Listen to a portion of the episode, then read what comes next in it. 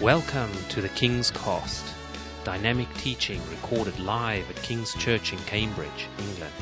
We hope you are blessed and challenged by listening to the ministry today. And now, here's the broadcast. Today I'm going to be starting a new three week series I'm going to start called Outrageous Faith. Outrageous Faith.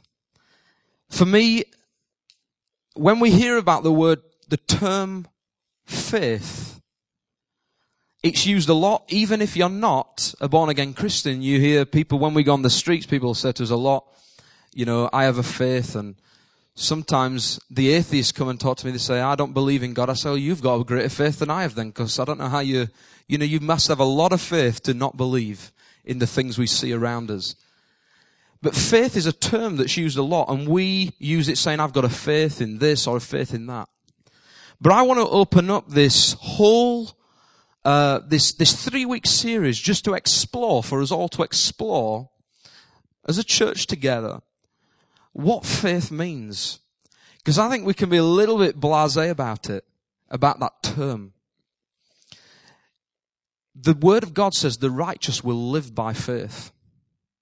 He says they will live by faith. Sometimes you might be thinking, well, I'm not sure I really live by faith. Do I really see, understand what that means? I have a faith in Jesus, but some people wear a cross, don't they? You see them at work, they say, I have a faith, and is it any much more than that? But I believe that faith is something that you have to, James said it, didn't he? He says you have to put action with faith. You have to put an action with faith to see a result. And some of us sometimes might be living our Christian lives, I believe, operating on what we think is faith, but really it's, it's probably not sometimes because we never apply the action. When I was a young boy, my dad, I used to always love what, Lewis likes to watch me, but I used to love watching my dad do things around the house.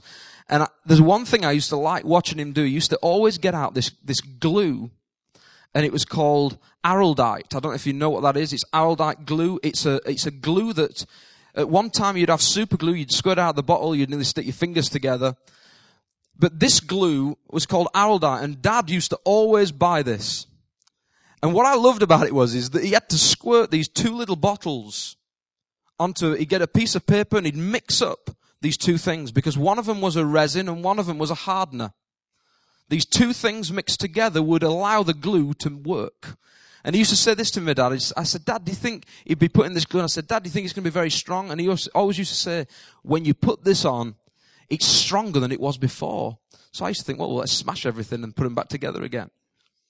But the amazing thing was, is that if you put these two glues together on a sheet, you put these two things down and you didn't mix them, they would never solidify. They'd never do anything. These two separate substances wouldn't do anything on their own.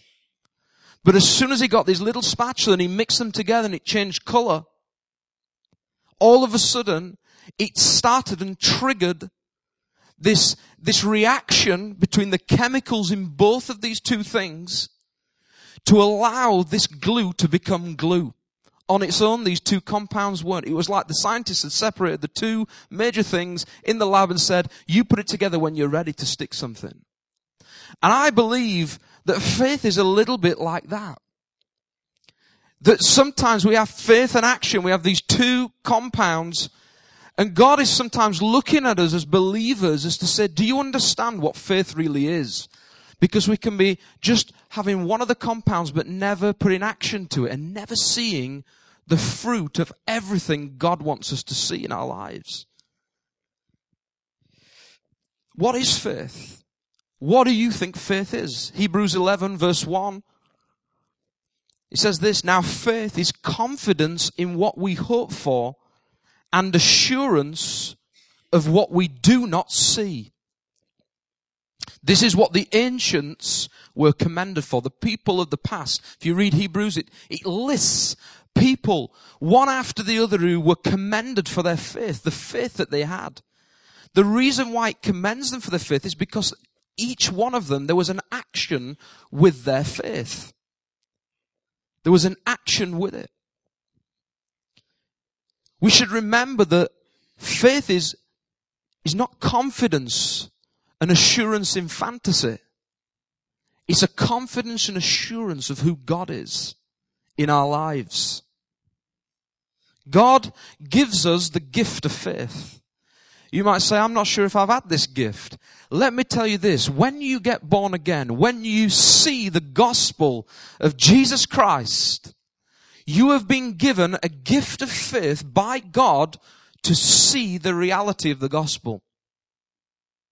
He gives you the ability. He says, I'm going to give my children, I'm going to give a gift of faith. It's not the same gift of faith sometimes it's mentioned where that we have the, the ability to have this faith sometimes to operate in miracles. But he gives every single person a gift of faith to believe. If you, it, for those he's called and chosen. I thank God that he gave me this gift of faith. But I want to talk today because I believe that faith, you might think, oh, it's just a simple term. But I believe that faith is the currency of the kingdom of God. It's the currency of the kingdom of God. I'm beginning to learn that more and more each day of my walk with God, particularly at the moment, that the, the, the, this very thing that's mentioned, that if it's mixed together with two action, with two things, it's the currency of the kingdom of God. We don't see, in faith it says you cannot see these things. So many of us want to see, don't we? We want to see things to believe. I was with someone just the other week and praying for them and someone got healed.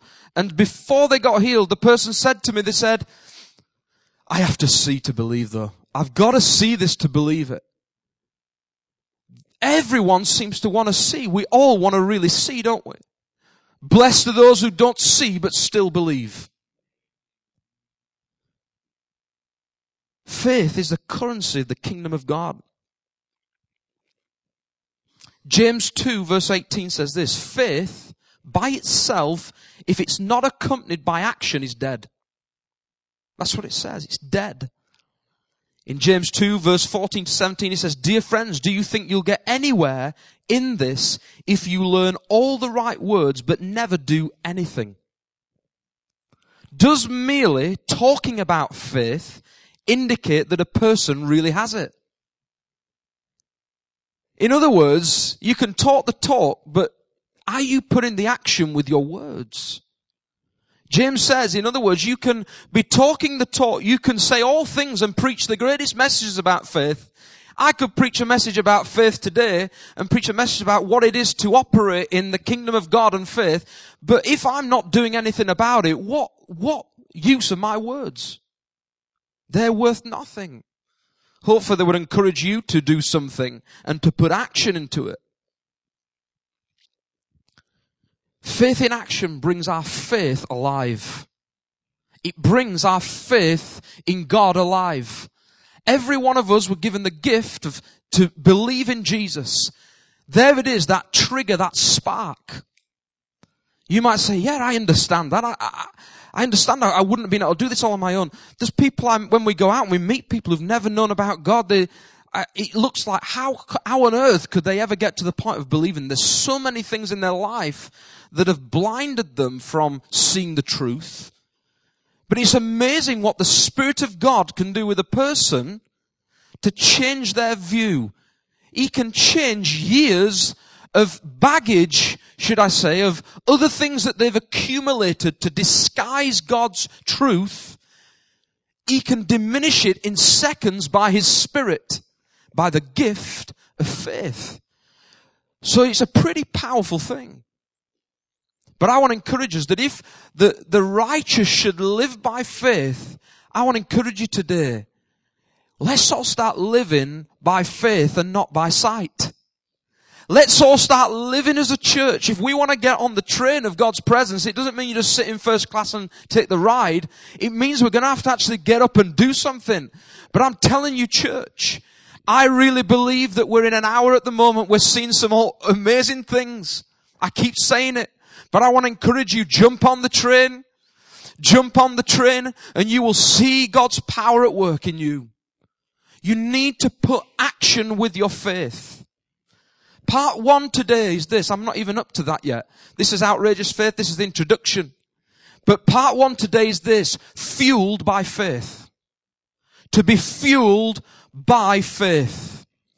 I believe that faith is so important and the ability to do things as a Christian that are unseen and to operate in this realm, the kingdom of heaven, using this currency, I believe it's the fuel for your life as a Christian. Yes, Jesus is our fuel, His Holy Spirit, but to activate it is faith. It's a fuel. Without it, we're dead. It should fuel our life. Without fuel, you can't move and you're stranded. You're stranded, aren't you? Without fuel, if you're in a car, you're stranded. A few years ago, well, it was quite a while ago actually, me and Emma, we used to go to Greece and we used to get mopeds and we'd ride around on mopeds everywhere. We'd, we'd arrive at the, I may have told you this before, but we arrive at the resort and the first thing you do is you go and see the reps the next day for this holiday and they tell you what you should and shouldn't do. And they'd say one thing not to do is go and get a moped. They're very dangerous. Well, the first thing we did is, and it's not really good to say, but we went down to the moped shop and got a moped because they were cheap. We could get around Greece and all these different places. And I've never rode motorbikes before, but I used to just get these things. The helmets we wore, they looked like we were going to be shot out of cannons The little stars on the side. I'm not sure that have protected us. But we used to get these mopeds. And one day I said to him, I said, we're going to go right. I'm, i got the map out in Corfu and I says, we're going to ride. I'm going to take you all the way up to the top. We're going to come all the way down through the mountains on this thing. People got these things just to get from one little place to another. I wanted to go on full journeys with them. So there I was and we set off and we went to a place right at the northern tip. I was going through mountain areas, cruising through at, you know, 45 mile an hour. The thing vibrating. We had snorkels stuck out of the front, towels. we used to put everything in it. And we went on this ride and it, we spent a day on the beach. Then we came back down and we, we, we'd gone for miles. In fact, the guy who hired them up had said, listen, don't push it. Don't go too far on this thing. It's not built for long distance. I thought, well, we'll, we'll push it to the maximum. On the way back, we'd spent all day cruising around through places there were no one around. Beautiful scenery. And I'll never forget this. We were cruising back down towards all the way through this mountainous air. There was no one around. And all of a sudden, I'd been enjoying myself that much that the petrol gauge just went to zero. I just looked at the front and thought, oh no. Emma's on the back. I didn't tell her straight away. And at this moment when it went, it was starting to go. I could feel that there wasn't the power. And we were going, and I actually literally turned the engine off and started freewheeling, and then it stiffened up. I said, we're running out of petrol. And do you know what? I prayed to God. I said, Lord, please, please get us some petrol. We're never going to get back. And the moment I prayed, do you know what? Within a few yards around the corner, I could not believe it. And I will tell you this. We saw the tiniest little metal BP sign and he said, turn left. I went up and there was a little old lady with one pump outside her house. I just saw and I thought, you're an angel. We'll entertain angels. You must be one. You must be one. But we filled up. But I want to tell you, when the petrol, the fuel runs out, you can't go anywhere. And some of us today, I believe, can operate our Christian walk and our lives without the fuel of faith being activated. And really, it's just dead. I'm not even getting to our first scripture yet, but turn with me to Galatians 3, verse 11. Sorry, verse 1.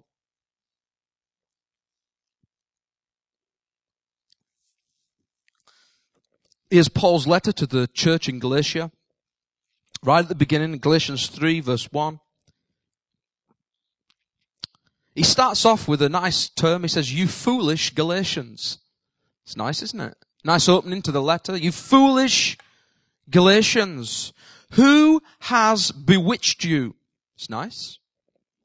Before your very eyes, Jesus Christ was clearly portrayed as crucified. I would like to learn one thing from you. Did you receive the Spirit by the works of the law or by believing what you've heard? Are you so foolish after beginning by the means of the Spirit? Are you now trying to finish by the means of the flesh?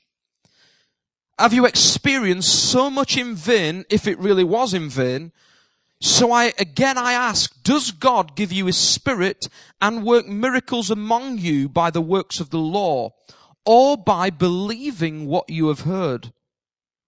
So also Abraham believed God and it was credited to him as righteousness. Understand then that those who have faith are children of Abraham. Scripture foresaw that God would justify the Gentiles by faith and announce the gospel in advance to Abraham. All nations will be blessed through you, so those who rely on faith are blessed along with Abraham, the man of faith. For all who re- rely on the works of the law are under a curse. As it is written, cursed is everyone who does not continue to do everything written in the book of the law. Clearly, no one who relies on the law is justified before God because the righteous will live by faith. There it is. Here Paul is talking to the Galatian church and saying to them, he starts off with, who bewitched you? You foolish Galatians. Imagine if someone sent us, the leader of the AOG sent us a letter and the first line and I, and I read it out to you said, you foolish church. Who's bewitched you? We'd be a little bit shocked. But Paul had to write to the church in Galatia for a reason. He wrote to them because they were beginning to something had changed their minds and perspective of how they should operate as Christians. They'd received Jesus, they'd had the gift of faith to receive Him. All of a sudden through their journey, now he has to write a letter to tell them off. And he has to say, do you know that you are, you are trying to do your Christian walk not by faith in what you've heard and believe, but now you're trying to do it by works. You're trying to fulfill your walk by works that you do. He says, who has bewitched you? Not what has bewitched you, not what programs have you been watching, what's contaminated your mind and drawn you away from Christ, not what's lured you away by some of the things you want to do and hobbies. No, he says, who has bewitched you? There's a person involved.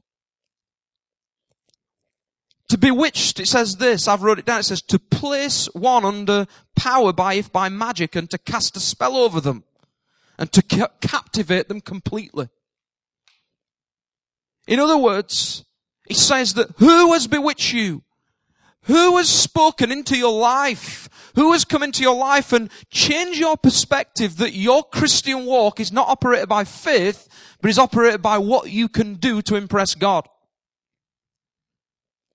Do you know one of the key things is why I think people quickly get back onto this path of trying to do works by, by this? It's because right, very back at the beginning we said faith is by doing things when we don't see. People want to see things. So what you want to do is you want to see the results of your works. Because you start adding them up and putting together and putting your little trophy and monument together to say, look what I've done.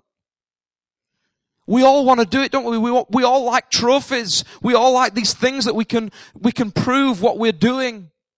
But none of it is proof of our walk and relationship with Christ. Who has bewitched you, he said.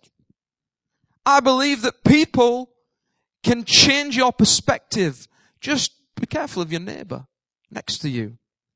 Because each one of us can change. It's so easy for the gospel to be contaminated and your faith to be contaminated. What happens is this, your eyes start to do this, they start to go to what I believe is false faith. It's a false faith. It's based on what you're doing. And let me remind you this morning, It's not about your works. It's not about what you can do. It's about Him. Jesus Christ. What He did for you.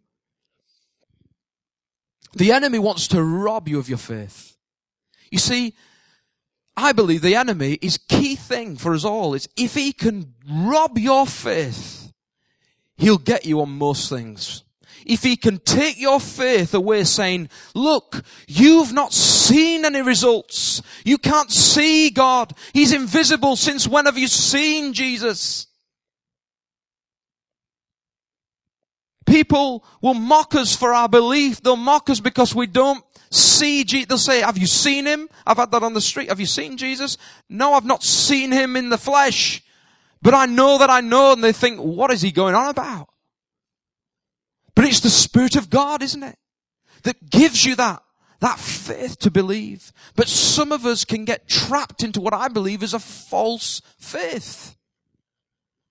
And our eyes, instead of looking in the heavenly realm that says, I can't see, but I'm going to operate with action, even though I can't see, I'm going to have to start seeing things again. I need to start seeing some things of fruit of what I'm doing to prove my walk with God. Let me tell you today, you don't have to do anything to prove it. Not anything we can do develop, makes our relationship stronger. It is as strong as it was the day we met him through Jesus Christ. Hallelujah. False faith says this. We heard what faith said earlier. It's, it's in a confidence in what we hope for, an assurance of what we don't see. But I believe false faith says this. We're confident in what we do have and assured in what we can see. We're confident in what we do have and we're assured by what we can see. I believe that Paul here wanted to take them to the gospel opticians. He wanted to take them in and say, you need to come into the gospel opticians, guys. You need to come in and you need to have your eyes checked because what you're doing is you're focusing and looking on yourselves and you're not operating in faith anymore. He said this, before your eyes, your very eyes, Jesus Christ was clearly portrayed as crucified. In other words, they didn't, they didn't see the crucifixion. He said, portrayed as crucified. He said, in other words, we told you as eyewitnesses, we portrayed Christ crucified before your very eyes. You heard us tell the, the, the, the accounts of what we saw what the people saw of our Savior before your very eyes. But now, who has bewitched you to take your eyes off this and to look at what you're doing instead? And to focus on yourselves. You need to go to the gospel opticians and refocus back on Jesus Christ. Because He is the one. He is the one who gives you this faith and ability. 1 Timothy 1, 19 says, hold on to faith and a good conscience, which some have rejected and so have suffered the shipwreck with regard to their faith. I know I don't want to suffer a shipwreck on my faith, disregarding it and rejecting it. But I believe this, you need to be careful. We need to be careful in church and some of your church friends, some of us say, well, it's sometimes, it's always going to be the people that are not Christians who are going to talk me out of, you know, out of faith and talk me back into religious ways or another way. But I believe that when Paul came, he was saying it's amongst you, people can contaminate you and to start to get you to think that it's about works. Let me tell you, your Christian friends, we're all brothers and sisters, amen? But we can let each other down and we can talk. We can be the ones, we can be the ones who's bewitching. We can be the ones who are, who are messing up faith when Jesus wants to see us operate in blind faith, when we can't see things. But your friend next to you might say, I don't know if I want to operate in this. Uh, you, you know, you need to see things. You've got to see to believe. Just be careful. Because I believe we can be robbed of our true faith by our friends, Christian friends sometimes. It's possible to be f- fooled by Christians. He says, who's fooled you? I want to say today, be fueled by faith, not fooled by your friends. A quote here on someone saying what it is to be fooled. He says there are two ways to be fooled. One is to believe what isn't true, and the other is to refuse to believe what is true. It's so easy for you to be fooled into thinking these things and to change your path. We think we're so protected. If I said to you today, would you love to be part of the Galatian church in the Bible now and would you love to be there? You'd be saying, wow, yeah, come on. Letters from Paul. But he had to write this letter. How much do you think you're any safer in your church today than they were? None of us are safe from this. That's why we have to preach this. Because it's so easy that individuals here can not be focusing anymore on this faith. I want to ask you a question today. It's such an important question. And I don't want you to give me answers, but you can answer in your minds. But one day, you know, Jesus is go- you're gonna hear the sound of the trumpet and He's gonna return. And let me tell you, I believe it's gonna be soon. Because one day Jesus is gonna return and come back for those who believe in Him, who believe in the gospel, who believe in the fact that He was raised from the dead to cover your sins. He died for you. But let me tell you this, if you were today to die, if you were to stand in front of God, God Almighty was in front of you, and you were to stand there, and He asked this one question, why should I let you into heaven? Why should I let you in to heaven? Let me ask you, what would your answer be to him? You've got to think to give him a good answer. You want to make it sound right and you want to make it sound good to him. But what is it that you're going to respond? I want to ask you today, when I ask you that question, what comes to your mind straight away? What comes to your mind? For some of us today, yes, it might straight away be, yeah, Jesus. It's because of your son, Jesus, that you sent. He did everything for me, so that's why I can come in. But I want to tell you today, if for those split seconds you thought in your mind, there was anything to do by what you've done on this earth that gave you access into the Father's heaven, let me ask you today if you thought for a few seconds, I don't want to be in your place. Because the first answer we should have is not, well, look at what I did, all those things I did for you. Surely I've got a place. No, the answer should be this immediately. I have not done much, but I know that your Savior died for me. The Savior died for me. He died for me to let me have access. I'm not righteous in any way. I have faith in your Son. He's the only way I'm going to get through this gate. He's the only way I'm going to have access. Not by what I've done, Lord and with a repentant heart saying to him, I haven't done anything, Lord, that could please you, but your son did everything. And I believe in him. I want to ask you today, only you know, what did you think immediately? Because that is a test of where your Christianity is at in regard to faith. Do you think that you're doing it by works or by faith in the message of the gospel of Jesus Christ. Maybe today it changes your mind. Because I'll tell you, it's an amazing gift, isn't it? When we realize that that's all you have to say to Him. We have to believe it as well. Hallelujah. Number two today is this. We need to go back to the start. Paul said, are you so foolish after beginning by the means of the Spirit, are you now trying to finish by the means of the flesh? He says it again. He says, are you so foolish?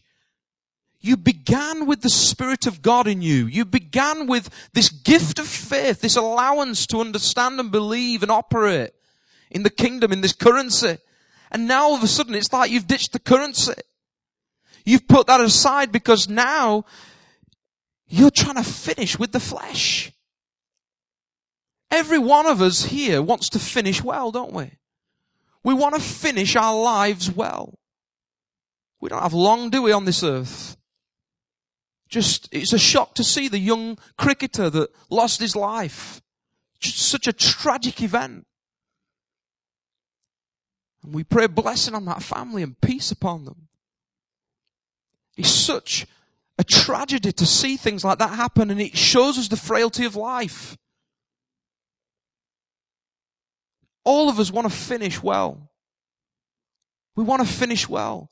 And he says here, it's, it's like Paul's saying, you started this Christian walk and now you, you want to finish like with your trophies. You want to finish with everything you've achieved and done by the means of the flesh and your works.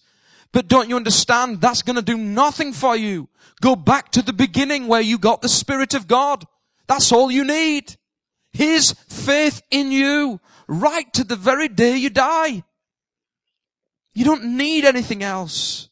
They began with the Spirit. Some of us are trying to finish the race in our own efforts. We're trying to finish this whole Christian race in our own efforts. I want to tell you, go back to the start. Ephesians 2 verse 8, 8 to 9 says, For it is by grace you've been saved through faith. This is not from yourselves, it's a gift from God, not by works so that no one can boast. You can't boast about your works to God. He's not going to give you access into heaven because of the boasting. The ability to believe comes from this gift of faith. Are you trying to finish your race? Are you trying to collect your trophies? I've only got one trophy, I think, in my life. I got one thing, and, and years ago I, I biked uh, 300 miles in three days from Edinburgh to Sheffield to raise money with my friends. And I've got this one trophy and it's just sat in my shed gathering dust. And sometimes I look at it and think, that's the only trophy I've got.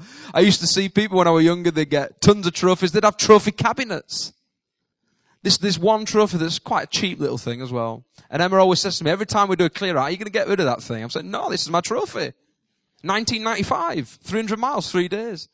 She's like, here we go again. But we all like, don't we, a trophy? And I want to encourage you today. Don't let your walk with God be something you're trying to accumulate trophies by. Because they mean nothing to Him. Yes, He will ask us what works we've done for the kingdom of God.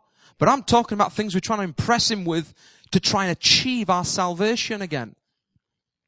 But it's about faith in Him. We need to be fueled in our Christianity by faith. Constantly. Paul said in this scripture we've read today, he said this. A sign of the faith in the church was miracles. Didn't know if you picked that up. But he said, a sign of it was miracles. He says, did you think when you began with the Spirit, so in other words, the church in Galatia was actually quite a good church to go to at one point, wasn't it? You would, you, you know, you'd go to findachurch.com and it'd be right there at the top. Miracles occurring at church in Galatia. He says, Paul says, do you know that, do you think that these miracles, wow, what a word. Not just a few people got healed. I mean, I don't know if you've ever seen it when Jesus went around, he says, there wasn't much power to, uh, for miracles. He says, but there was enough power for me to lay hands on a few sick people. Think, wow, I'd love that. But if we want to see miracles just like the church in Galatia, we need to keep, have the Spirit of God and be active in faith. He says, did you think that these miracles occurred by what you believed and heard or by your works? I hope that some of them miracles were still occurring at the time for them. I hope they'd not lost this ability to operate in the miracles. Maybe there were one or two in that church in Galatia who were still on fire for God saying, yeah, I got faith. I've seen miracles, but maybe the majority were so dry and dead in their faith. He had to write to them. But I want to tell you, if we have a church of faith, if each one of us are full of faith and fueled by it, each day operating with action, You're going to see miracles.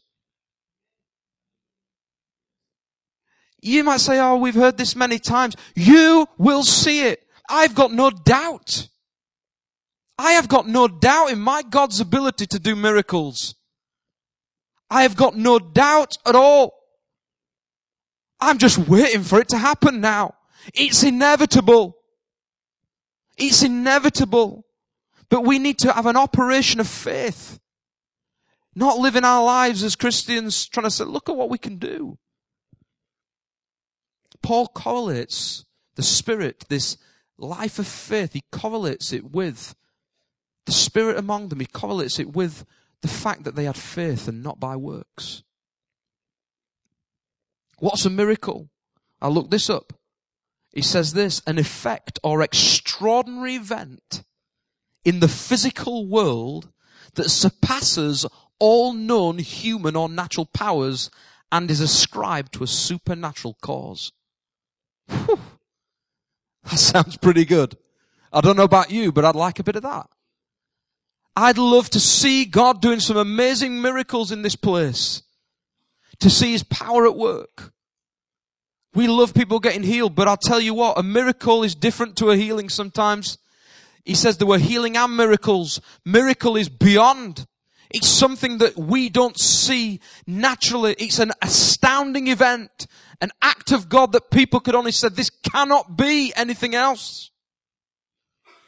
We need to see these miracles. If Paul said, did you think by starting with the Spirit and seeing these miracles, I want to encourage you, if you want to be a church of faith, you're going to see it. You will see these miracles.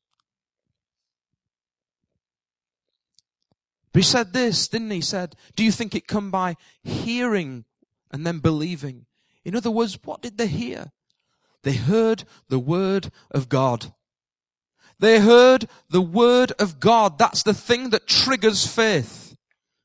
If you want to have more faith, then I want to encourage you today to get your dusty Bible off your shelf. Some people in here today are saying, I can't even remember the last time I picked it up. I can't remember the last time I dusted it. And when you do pick it up, your handprint's there because there's that much dust. I can't remember the last time I looked. Hearing and reading the Word of God is your ability to activate and fuel your faith and you will start to operate in a completely different way. The Word of God is like a double-edged sword. It gives the ability, not my preaching, the Word of God will. All I can do is point you to the Word. All I can do is say, look at the Word of God. My preaching will not fire you up. It will point you to what the truth is, what the Bible says. And the Word of God is the thing that when they heard it and they read it, it does something inside. Let me tell you, it's not just a book on your shelf. You'll be probably getting books this Christmas that you think, oh, I'm going to read that and I'm going to read this. I've got tons of books at home that I need to read. They can be great, but there's nothing like the Word of God. Romans 10, 17 says faith comes from hearing the message and the message is heard through the word about Christ. Hallelujah. Yes. Hearing that message of Christ will just instill that power in you to start operating in faith. And I want to encourage you today, if there's anything today, go and read your word and say, Spirit of God, make it alive in me. So that when I read it, I believe it. When I look and read the book of Acts that says that people got healed and that miracles happened and that they were on the way to church and, and they see a man get healed and he comes into the temple. I want this stuff. I want what happened when they took him into the temple and he was leaping and praising God. I want this stuff. It is no different for you than them. It's no different. In fact, in the last days, we should be seeing more. We should be seeing more. Faith comes by hearing the word. Hebrews 13, 7 says this, remember your leaders who spoke the word of God to you. Consider the outcome of their way of life and imitate their faith. I want to tell you, I always said this, we should imitate people's faith. Look at how they work in faith. But listen to that. He says, remember your leaders, but most importantly, who spoke the word of God to you. Not remember your leaders, how good they were. Not remember your leaders, how special they were. And you imitate their life because if you do that, then you're going to be able to have faith. No, it says consider them, remember them, but remember the word of God that they spoke to you. That is the key. The key is the word of God, not the leader. The key is the Bible and not the leader. I said to people every time I go on the street, I've got no power at all. When we go out, I've got nothing. Yes, I've got Jesus' power in me, but it's Him. He's Him.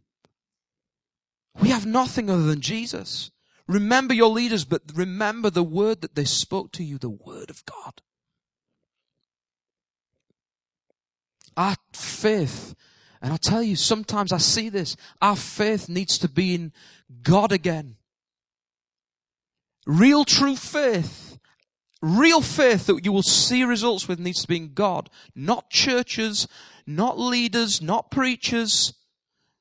I hear so many people that talk more about paperback books. They talk more about the next best preacher who's seen the miraculous than they talk about the Bible. They talk more about these things because they're captivated by it. But I want you to have it for yourself. I want you to see it for yourself because you can have it. We need to get, although these paperback books are great and all the people that tell us these things and encourage it, it's fantastic. But I want to tell you, don't look at these people and think they're the things that are keeping your faith going. Because your faith will be never impacted more than the Bible itself and the Word of God speaking through you. We love these books. They're inspired by people who are carrying the Spirit of God. But don't let them be the sole thing that activates your faith. You can look more at the preacher and the leader than God himself. I want you to turn in your Bibles just quickly to Acts 19. Acts 19.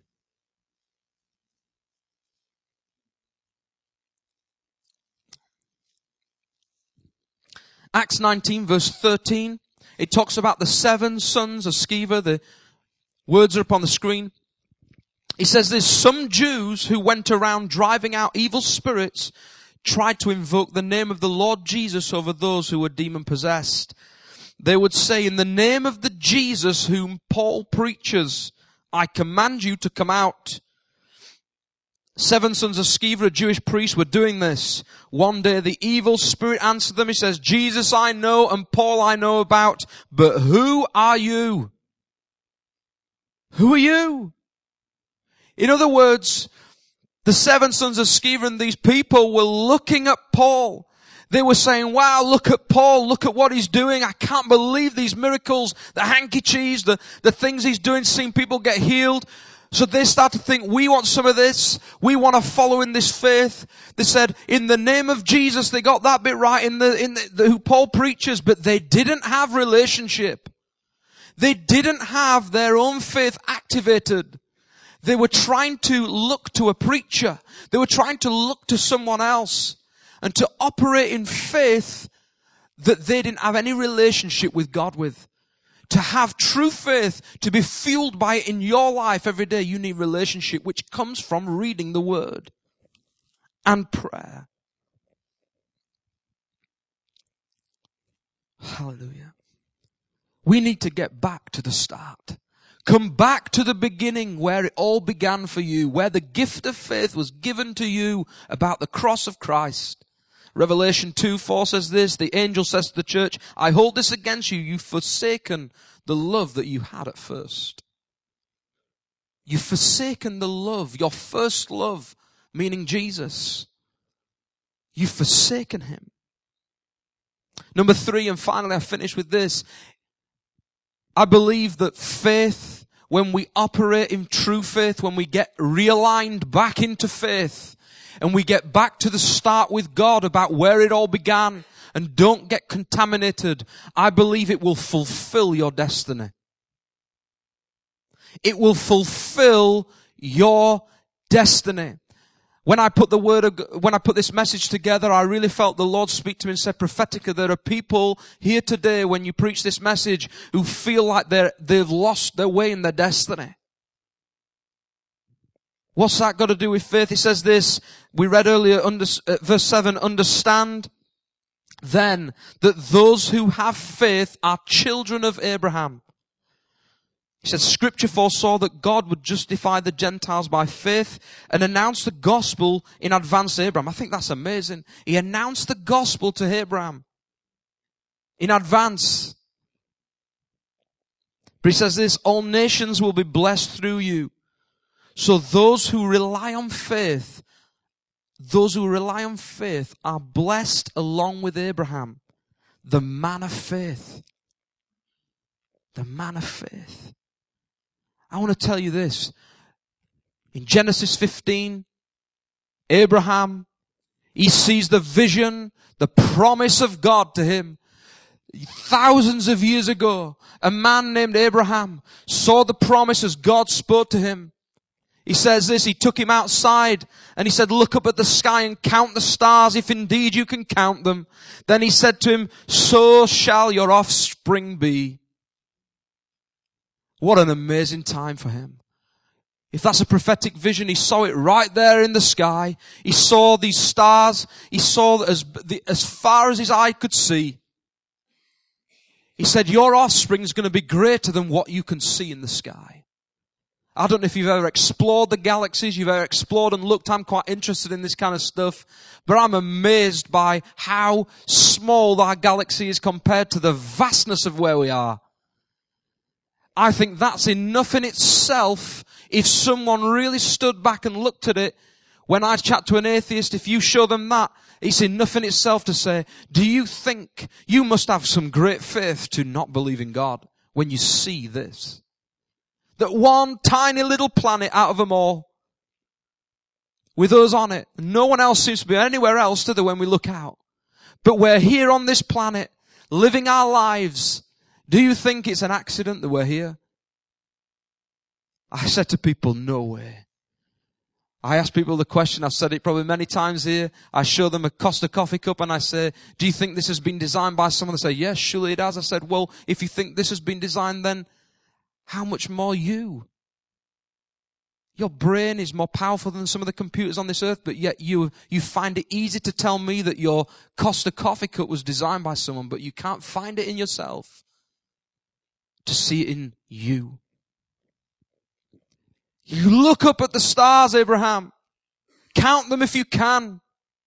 Here's the promise of a man of faith. He had this faith.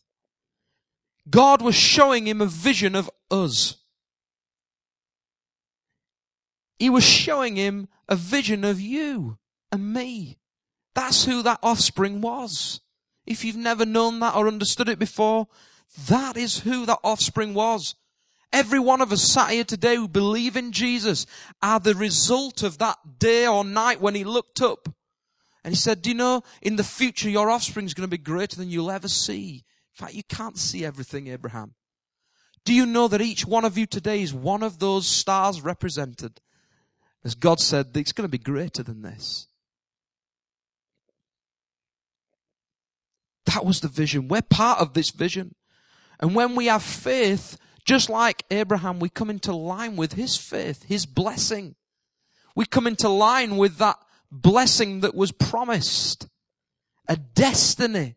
There was a destiny released right there to Abraham that said, as a man of faith, because you believe it's been credited to you as righteousness, because you believe in me, but not only that, Abraham, no, you've not just been credited righteousness, but you have a destiny.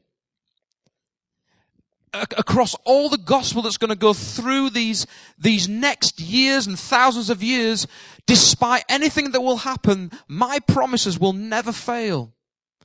And what you see in this vision, should it be, is a representation of what will happen despite your troubles despite the troubles that will come.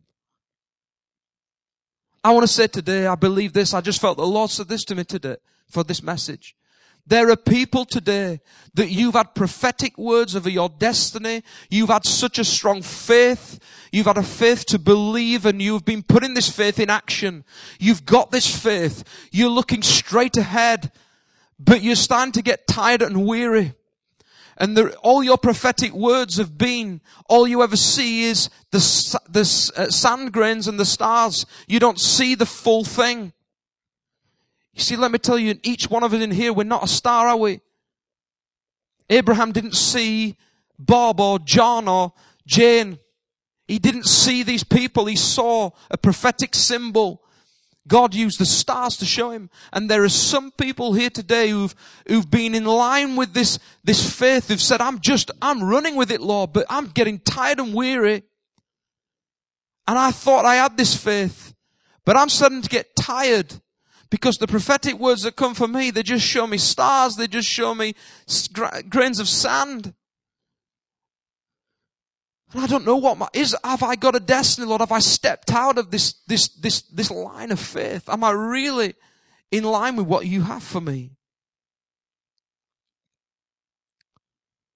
We need to rely on what's unseen. Things we don't always see.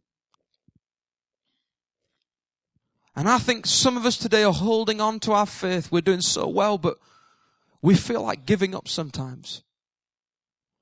You might have your Christian friends that tell you you need to trust in your works. I believe sometimes your non-Christian friends, should I put it that way, people who don't believe in Jesus. I just really felt the Lord speak to that there's some people here today, they feel like giving up on faith. They're not seeing the result of what they wanted to see. And they look sometimes and they observe the unrighteous. They see the lives of ones who don't have faith at all. And they question, you question sometimes, you look, you say, why is it that they're so blessed? Why is it that they have a life that seems to be that they have the things they have? I'm trying to run this race and operate in faith, trusting you. And I look at these people and why is it that they seem to be blessed? Happy lives.